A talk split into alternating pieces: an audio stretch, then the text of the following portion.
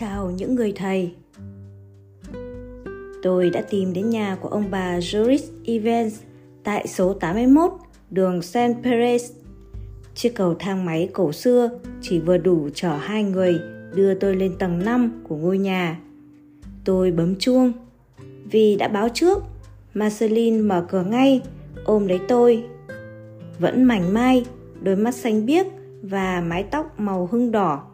Chồng Marceline không khác dạo đi Vĩnh Linh là mấy. Vào nhà, tôi hỏi, Doris, đâu rồi? Marceline bỗng gục đầu xuống, chỉ tay vào chiếc ghế bành bọc da đã sờn phía sau đầu. Tôi tái mặt.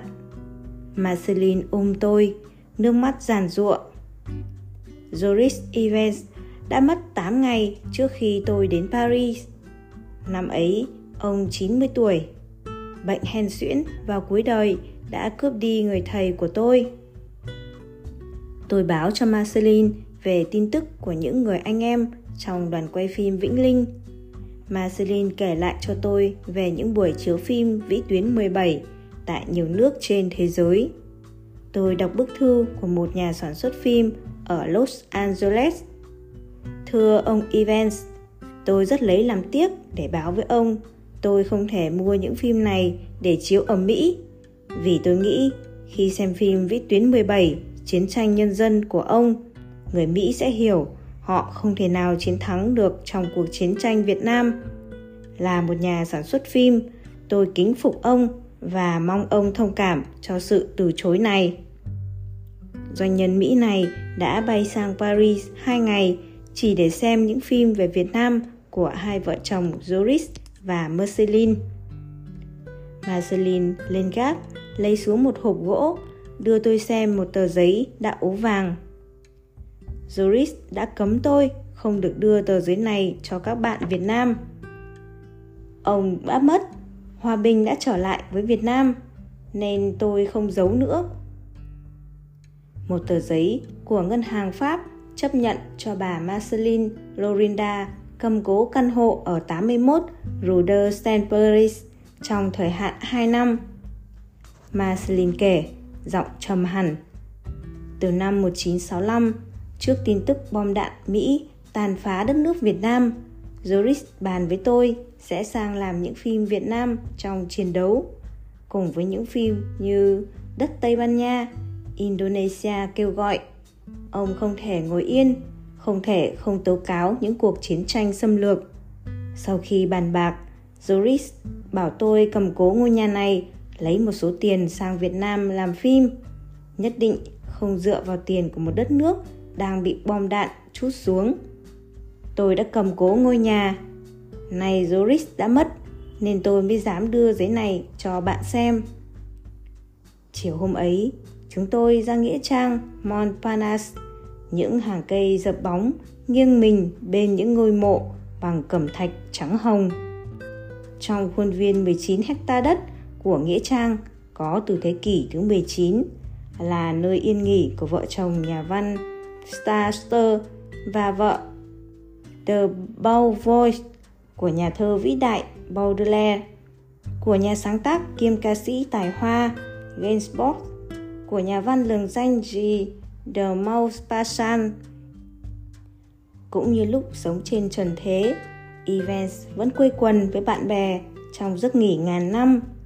Lòng tôi rưng rưng nhớ đến con người hen suyễn mỗi đêm không người mò mẫm xuống địa đạo ngột ngạt tối tăm để rồi mỗi buổi sáng lại hiên ngang đối mặt với bom đạn lồng lộng khí phách của một lão tướng trên chiến trường quanh mộ Evans nhiều ngọn nến tưởng nhớ của những nhà điện ảnh thế giới lung linh tỏa sáng dưới dáng chiều đang tối dần trong nghĩa trang.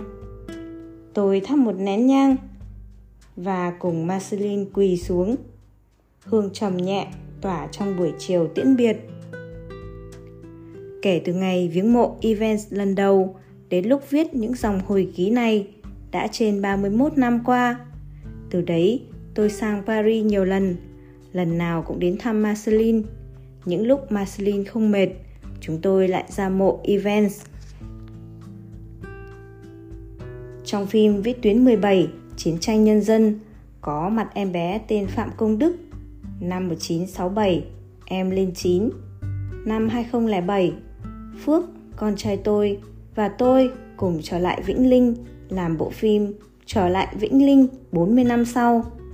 Em Đức ngày nào nay đã là thầy giáo Đức, dạy toán tại quê nhà. Gặp lại nhau, Đức trở thành thành viên của gia đình chúng tôi.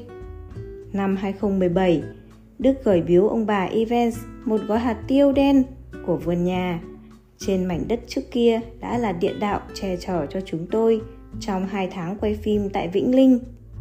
Tôi sang Paris đưa quà của Đức. Marceline ôm gói quà vào lòng. Chiều hôm ấy, ra viếng mộ Evans, Marceline cho tiêu đen Vĩnh Linh của Đức vào một cái hộp nhỏ và đặt trên mộ của ông. Vào tháng 5 năm 2018, tôi được mời sang tham gia một bộ phim về cuộc đời của Marceline Lorinda Evans. Bộ phim làm về đời một người đàn bà Do Thái đã sống sót qua nạn diệt chủng, đã từng ở trại tập trung Auschwitz, Đức, lại được thực hiện bởi một nữ đạo diễn người Đức. Phim có nhiều tư liệu rất cảm động về những cảnh trong trại tập trung, về những người tù Do Thái còn sống sót. Không ngờ, chỉ 4 tháng sau, đạo diễn Christine viết cho tôi Xin báo với chị một tin buồn. Marceline đã không chờ được để xem phim và đã ra đi gặp Evans vào ngày thứ ba 18 tháng 9 năm 2018. Tôi báo tin này đến một số anh em còn sống trong đoàn làm phim Vĩnh Linh năm 1967 và thay mặt mọi người, tôi đã gửi một bức điện chia buồn. Sáng nay, một email của Anthony đã báo cho tôi tin buồn này. Chúng tôi thật đau đớn và không biết viết như thế nào để tả nỗi buồn của chúng tôi. 51 năm trước, chúng tôi đã cùng làm việc, đã chia sẻ với nhau những giờ phút nguy hiểm giữa cái sống và cái chết dưới những cơn bão táp của bom đạn. Tất cả những kỷ niệm ấy đã mãi mãi gắn chặt chúng tôi với nhau. Sự hụt hẫng này thật quá lớn và chỉ biết nắm chặt tay các bạn để chia sẻ bớt một nỗi đau chung. Thay mặt đoàn làm phim Vĩ tuyến 17, Chiến tranh nhân dân, Xuân Phượng.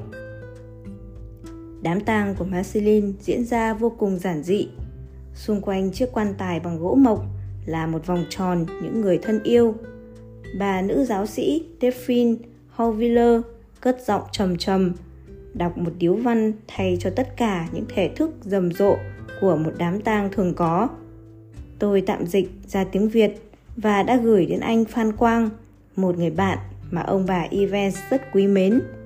Tôi nghĩ rằng dù có hơi dài, bài điếu văn cũng để lại nhiều suy nghĩ. Điếu văn của bà giáo sĩ Delphine Horviller, đọc tại Paris trước linh cữu của bà Marceline Lorindan Evans, được Roosevelt ngày 21 tháng 9 năm 2018. Trích đoạn Và tôi tin rằng không phải chính thần chết đã đến tìm bà ấy vào chiều hôm thứ ba này. Chính bà đã huýt sáo gọi hắn. Chính Marceline đã quyết định là đã đến lúc phải ra đi. Chính bà ấy đã lựa chọn vì lúc nào bà ấy cũng tự lựa chọn mọi công việc của mình và không thể có chuyện là một kẻ nào đó dám cướp đi sự thoát thân của bà. Bà là một nữ luật sư cực kỳ nghiêm khắc và không khoan nhượng của nhân loại đang bênh vực cho thế hệ của mình. Đối với chúng ta, những người còn ở lại, chúng ta phải tập cách sống không còn Marceline, không còn giọng cười và tiếng nói của bà ấy, không còn những trận mắng mỏ, bất chợt và lan tràn, không còn căn nhà, đường Saint Perez mà chúng ta đã từng quây quần bên nhau để bàn việc xây dựng lại thế giới và cũng không còn cái vẻ hài hước, không quan nhượng với những nét trẻ trung như một bé gái tuổi 15.